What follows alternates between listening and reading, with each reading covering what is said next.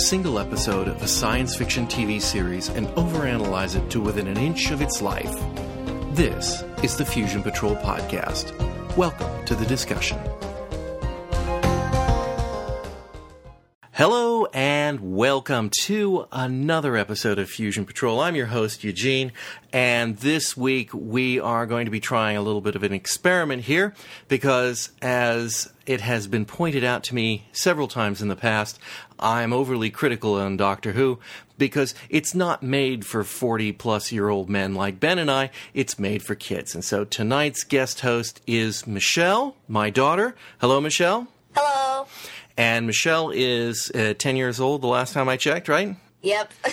Okay, and so I'm going to be asking her questions about uh, the latest episode of Doctor Who, Mark Gatiss's The Crimson Terror, and maybe we'll talk a little bit about Doctor Who in general. But first, let's start off with a synopsis of this week's episode.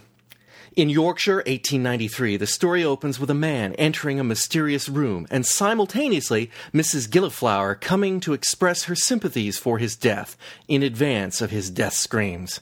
Later, in the morgue, the dead man's brother views the body. He is bright red, a victim of the Crimson Horror, a mysterious killer that has been plaguing Yorkshire.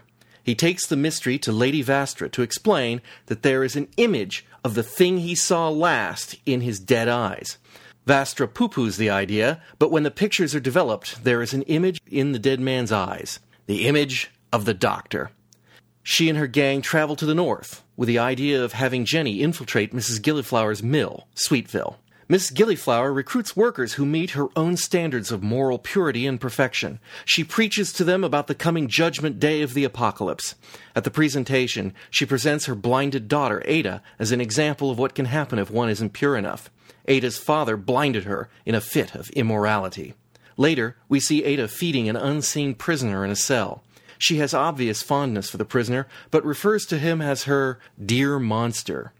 Jenny has infiltrated Sweetville and discovers the mill is a fake, the sounds created by phonograms. Meanwhile, in the morgue, Vastra gathers evidence of the Crimson Horror. She's shown a poison that she's seen before, 65 million years ago. Jenny finds the monster's door, and behind it, an arm red with the crimson horror. When she opens the door, she finds it's the doctor, unable to speak, partially solidified, and covered in red. She flees with the disabled doctor and enters the red room, where they witness the Sweetville applicants being dipped in a vat of the red liquid. Ada discovers the doctor is gone and is very distraught.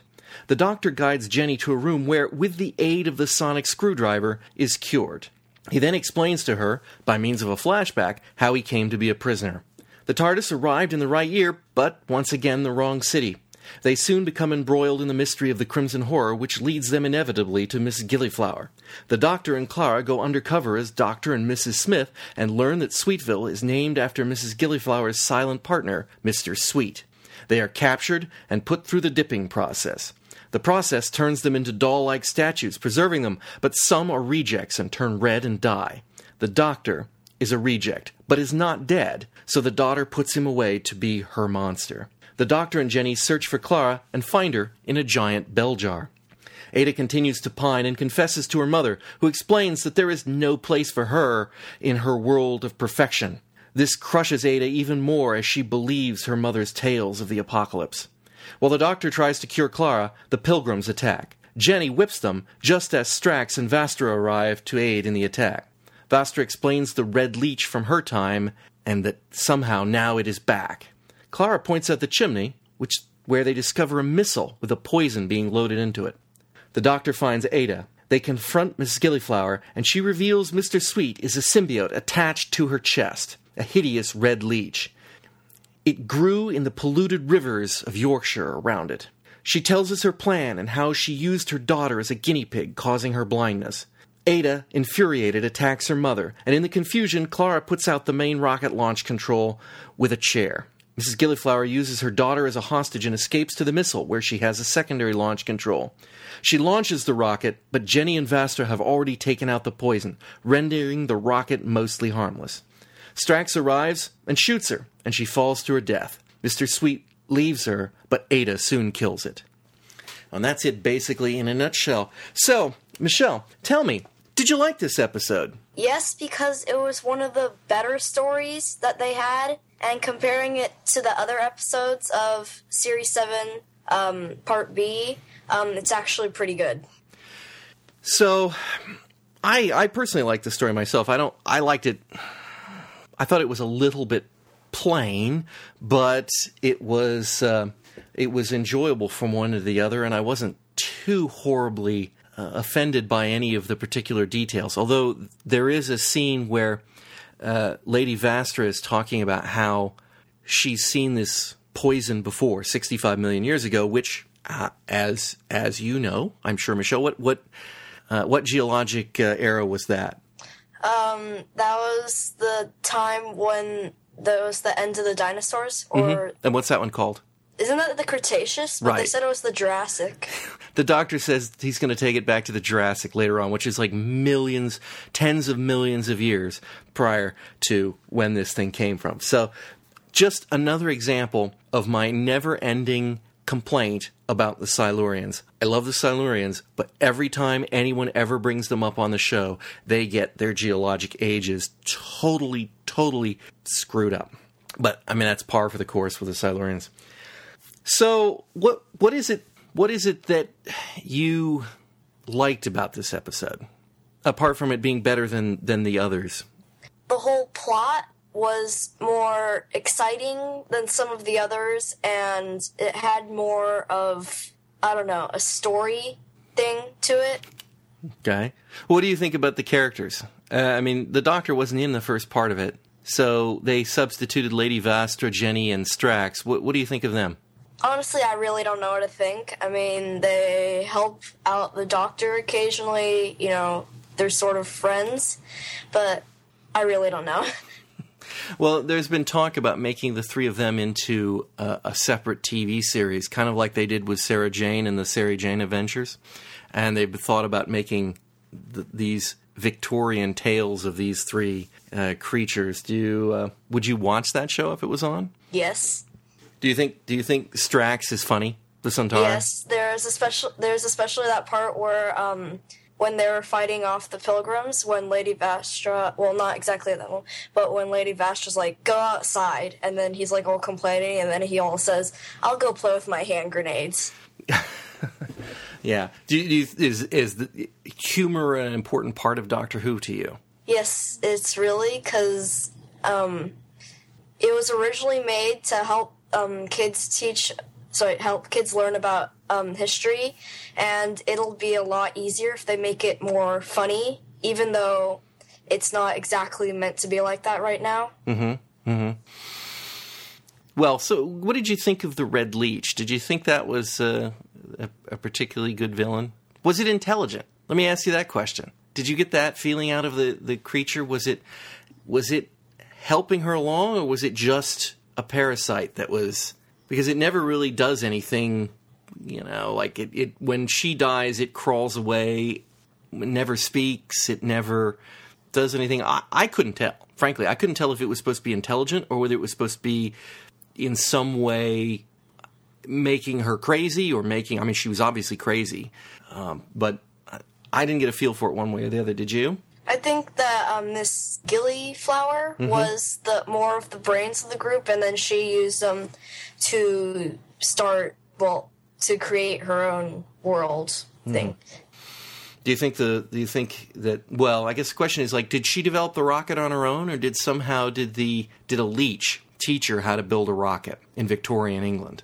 I'm not really sure about that part actually. I'm not sure how they figured out about the rocket part. I mean, making it would probably been, have been kind of hard, but you know, since the leeches from the Cretaceous Jurassic, whatever they said, era, um, I'm not really sure how it knows about how to make a rocket. Okay, okay. And so, did did Mrs. Gilliflower feel like, uh, as a villain, did you understand her motivations? I mean, what was her what was her point behind this? Well, I'm not sure why she did it, but she was planning on um like destroying all the life on Earth and except for keeping a few people and herself to start a whole new age of life on Earth. Does that remind you of Moonraker at all? Yes, it does. Because of um, they're trying to use the poison, get in the atmosphere, destroy all life on Earth with a few people up in space to go back and start a new life on Earth. Let me ask you a couple questions about Doctor Who in general, because you know the reason that you're on here today is I, I you know I don't have much about this episode. This I enjoyed this episode. I didn't think it was a great episode. I didn't think it was a terrible episode, but I certainly didn't have a lot that that bothered me except for the Jurassic thing and the fact that I just didn't have a clear understanding of how Miss Gillyflower was able to build the rocket or harness the poison unless the leech was giving her you know information. And she kind of said that it did but she didn't really it really wasn't any demonstration of it. But so so but like i say i've had a we've had some ben and i have had some uh, criticism that says you know we're we're taking it a little too hard. Can you just give me a brief rundown? Uh, so this year we've had uh, the the bells of st john the rings of akhaten cold war hide and journey to the center of the tardis and this episode.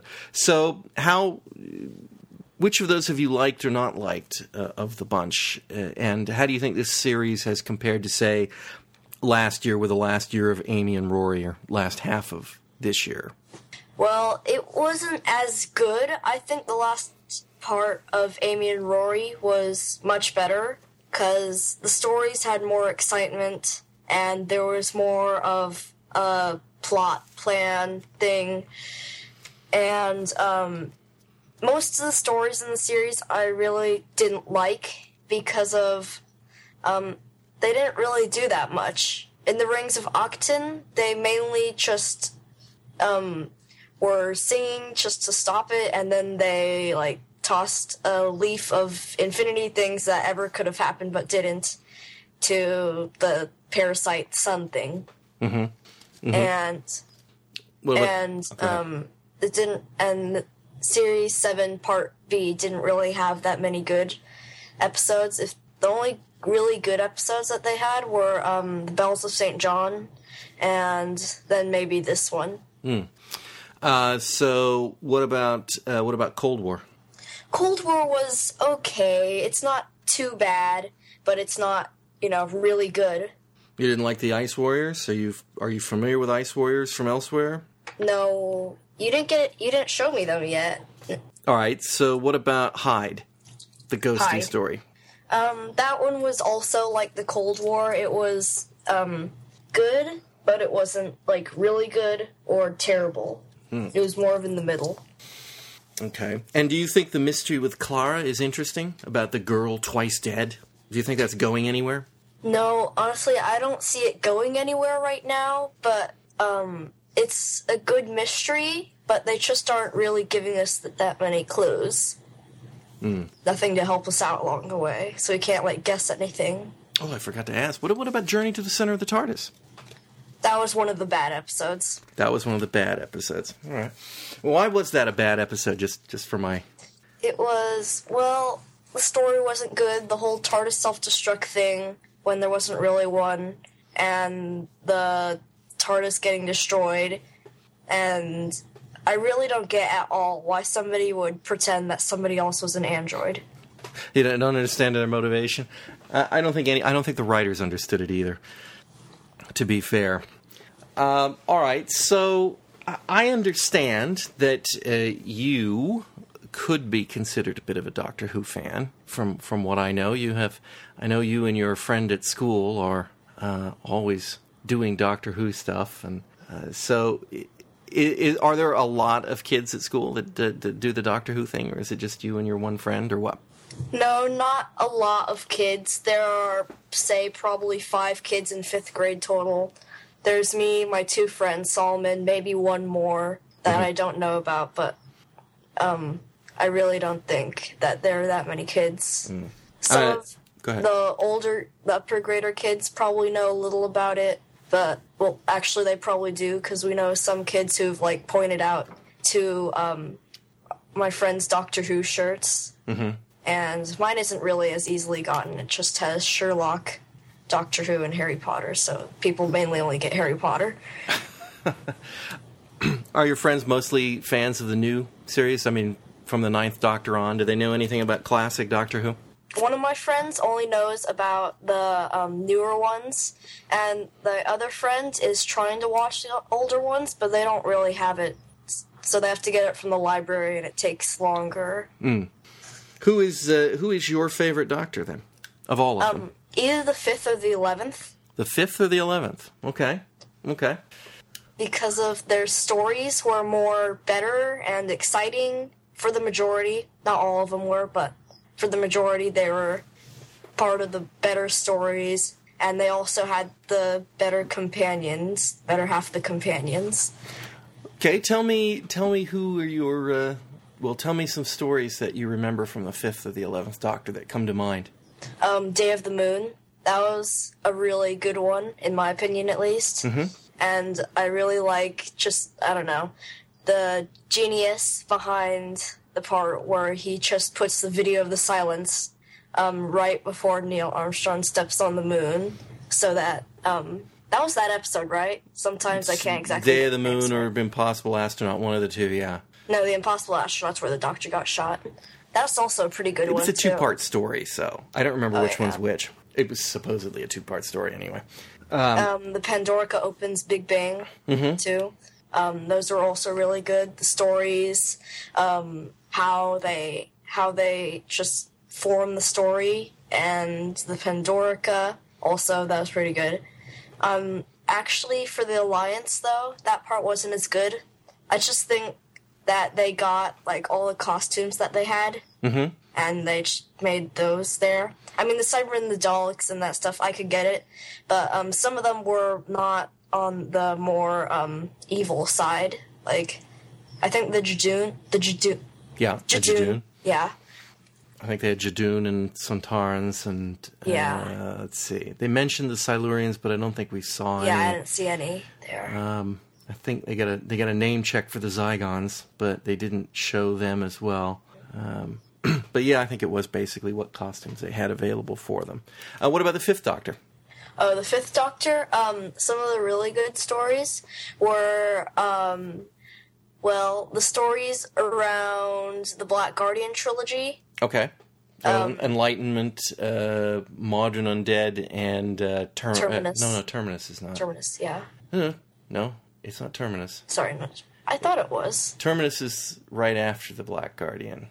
Is it? Enlightenment's the last one with the Black Guardian. Enlightenment's the last one, yeah. You got the Mawdryn Undead, that's the first one, and then you've It's got- where they drop Nyssa off, isn't it? Yeah, but the Black Guardian was defeated at the end of Enlightenment, so I know, but they're still there. Remember, there was the the TARDIS, Oh yeah, yeah, yeah. You're right. You're right. You're right. You're right. You're right. You and are the Black Guardian right. closed the door and turned low. Yeah, you are absolutely right there. That is showing my my total lack of memory for Peter Davison era. Uh, any of the others in there that you remember? That are really good. Mm-hmm. Well, I like the Key to Time series, even though that's not in the Fifth Doctor. Right. But um, that was a really good section. And for the Fifth Doctor, um, is actually also pretty good. Okay. Okay. Or Earth Shock. I liked Earthshock because Adric got blown up. I love Hey, Earthshock. that's not nice. it wasn't meant to be. so, uh, speaking of, uh, you see, you also mentioned that you like the fifth and the eleventh Doctor because of the companions. Who who who are standout companions? And they don't have to be the fifth or the eleventh Doctor, but but who are your who are your favorite companions and why throughout Doctor Who? Well, I like River, but I'm not really sure that she counts as a companion. Okay. But because of um, the mystery, it's still kind of mystery. Well, up until like almost the very end about her. And um, there's Nyssa and Zoe because they're really good with the. Um, Technology and computers, that kind Yeah. of stuff. Yeah. I really like how in Invasion was it where Zoe like she blew up the computer by giving it a sequence Yeah. of was it like an unsolvable problem? Or It something? was a, it was a, uh, a computer program that would go on infinitely, so that it would never could never be ended and would overload the computer. If uh, unfortunately, it's a clever idea and I liked it, and particularly considering it was in you know black and white Troughton era, um, that that they they tried to do something with computers, but you know if if every time you put a computer in an infinite loop it blew up, every first year computer student would uh, would destroy every computer they worked on. but but I, I agree with you. It's nice that Zoe Zoe was an intelligent companion for um, uh, for the Doctor, and and this has been a criticism that was. Um, was leveled at Doctor Who for many years that the girls were just kind of there to to scream and, and run away. Is that I mean, do you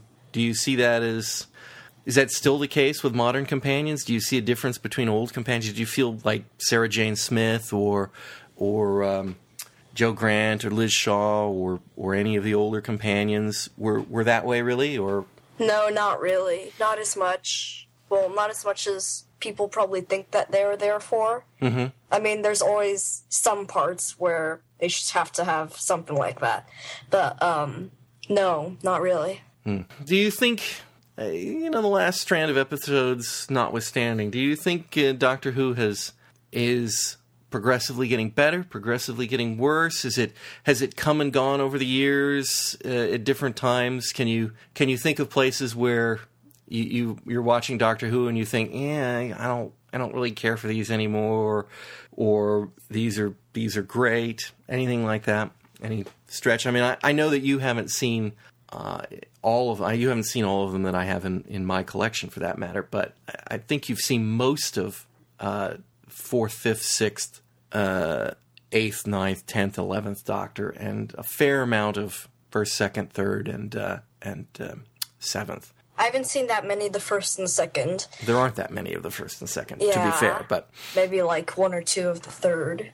But, uh, once, well, you hit the fourth Doctor, they're, um, they're, uh, one of the better parts of the Doctor Who series. And then the fifth Doctor, it's a little better than the fourth. And then we get to the sixth, it goes down a little. And I don't know about the seventh. I've seen the eighth, so it goes down a lot more. And then once we get back to the ninth, it starts going back up again. Okay.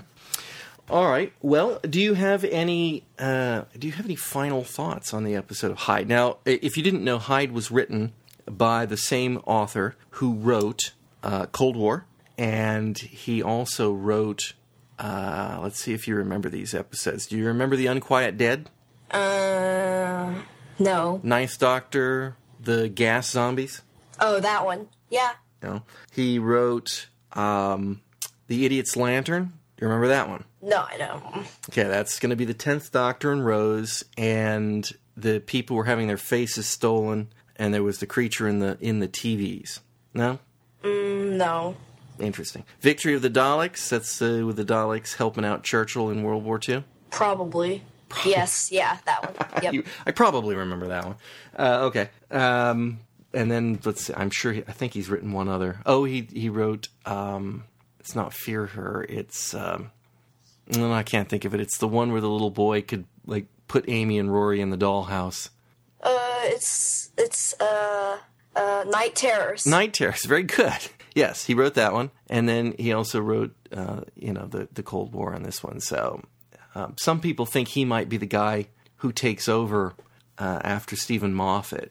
Uh, do you think he's up to the task for, yes, for running the show? That's that's yeah. It's it's probably a good idea. I mean, some of the other stories. He didn't write the Rings of Octon, did he? No, no, no, no, no, no. As long as the guy who um wrote the Rings of Octon isn't it, then I'm I'm good. Well, the guy who wrote Rings of Akhaten also wrote Hide. So those two episodes were, uh, I thought, I personally thought Rings of Akhaten was very bad, um, and I thought Hide was quite good, except for I didn't, I didn't like the ending because it Yeah. didn't, it didn't explain a whole lot there with the the other creature that was very menacing. But uh, yeah, I would agree that I, I would not currently endorse that gentleman to take over the show in the future. Uh, all right, Michelle. Well, that is, uh, I think, and like I was going to say, unless you have anything else to say about Hide, or not Hide, uh, the episode we're talking about, um, the Crimson Terror. Or um Did it bother you that it's a? Did it bother you that it's you know, set in in past in the Victorian times? Do you do you mind the ones set in the old times, or do you like spacey stories or modern stories? Which, I don't mind the ones that are set in the older times. Mm-hmm. Well, because of it just gives it more of the time travel thing. I mean, if they always time traveled to the future, then it really wouldn't be as much as well actual time traveling machines do. Hmm. Especially if the TARDIS is random, wouldn't it eventually pop up in the past if it so if it didn't go there, then It is the TARDIS random. I mean, have you noticed that, uh, say, if you go back to the fourth or fifth Doctor, that he really never landed? Well, I mean, look at all that time he spent trying to get Tegan back to Heathrow, and he just never could do it. I mean, that, the TARDIS used to be not functional, and now basically almost every story the Doctor lands exactly where he wants when he wants, except in a Dark Data stories. But that's uh, do you, do you think it's better or worse? Do you think the Doctor benefits or no, not the doctor, because obviously the doctor benefits from his TARDIS going where he wants it to go.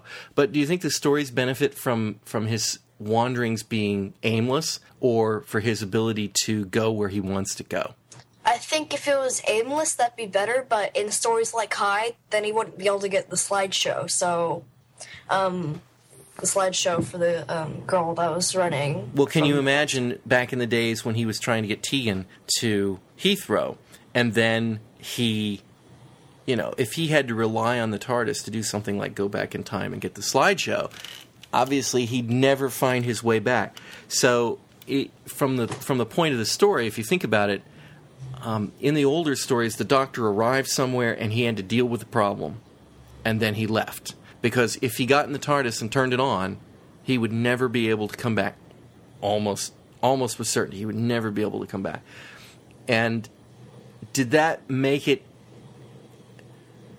Did that make the Doctor have to rely on himself more, or you know now he's got the magic TARDIS that can go save him, like it did in in Bells of Saint John, where he could hop in the TARDIS and fly onto the airplane, or he could or he can in in uh, Hide where he could go back in time and take a slideshow, or is that is that a crutch for for not being able to come up with a good story, or is that? Mean, it's a fundamental shift in the way the stories are told in Doctor Who. Whereas, like I say, in the earlier ones, Doctor Who, he had to sit in one place and solve the problem before leaving, and now he can basically go wherever. I mean, he, you know, if if if he wanted to, he could be in the middle of a crisis. He could leave, travel around for thirty five hundred years, come back to that spot and solve it later on uh, if he wanted to. So or for example, if he's got a, they're trapped somewhere and they have a problem, he could go fly off somewhere, find the weapon he needs, and bring it back. And so, it, it, you know, the TARDIS is kind of a magic, a magic box. And if they rely on magic too much, does it undermine the stories? Um, I think it does, but then again, for the fourth and fifth Doctor, he installed the randomizer, so um, Right. that's why probably why he like never went where he wanted. Well, he took the ran- well. The Fifth Doctor didn't have the randomizer in it. Oh, He got rid of the, he got rid of the randomizer in Leisure Hive. Oh, he did. Yeah, he had to take it out to uh, build the device to um, fix him, de-age him, as I recall. He needed that. Uh, I was wondering about that. yeah, I mean, Especially basically, when he built the new control panel in the uh, the five Doctors. prior to the Key of Time, you know, he didn't have the randomizer in there. He just simply didn't know how to fly the TARDIS, and he, he didn't. He couldn't. Whether it was defective or whether he couldn't fly it, we never really knew. But prior to the Key to Time, now when they got the Key to Time, he had that tracer, and the tracer. You know, he'd been getting better at flying it, but the tracer allowed them to hone in and go exactly where they needed to go to get the, the parts. And then afterwards, he installed the randomizer so that the uh, Black Guardian would never be able to find him. But you know, they got rid of that, but obviously during the Davison era, he still continued to not be able to, to put the TARDIS where he needed it to. Except once in a while, you know. Um, I, I, I think just adds a different character to the show. Anyway, I apologize. I cut you off when you were going to tell me your last thoughts on on uh, uh, the Crimson Horror.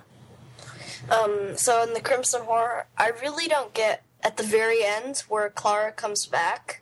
Um, I think instead of taking the kids out, she should have. Well, instead of saying that they could come, she should have just let them tell her, and then they her their dad probably wouldn't believe them.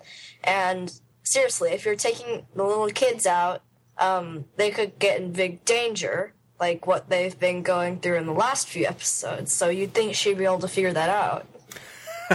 so does that mean you're not looking forward to the next episode uh, with the Cybermen in it, or, uh, or do you think that they, they'll be able to? Those kids will be in the way, or will those kids be helpful?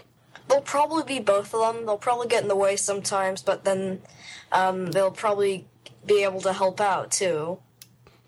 All right. Well, Michelle, thank you for joining me here on this sort of impromptu episode of Fusion Patrol. And uh, to our listeners, I hope you'll join us again next time when we look at um, uh, the episode whose name eludes me at the moment, but it is not Silver Nemesis, but it's something like that. And it's Cyberman and it's Neil Gaiman, who is, uh, after his first episode, The Doctor's Wife, this episode is highly anticipated. So until next time, thank you for joining me, Michelle. Bye. And good night to everyone. Fusion Patrol is a Lone Locust production. Like us, leave us a review on iTunes. Or stop by and visit at our website, fusionpatrol.com. Find us on Facebook or Twitter. Search for Fusion Patrol. Or just drop us a note at feedback at fusionpatrol.com. Our music is Fight the Future by Amber Wolf.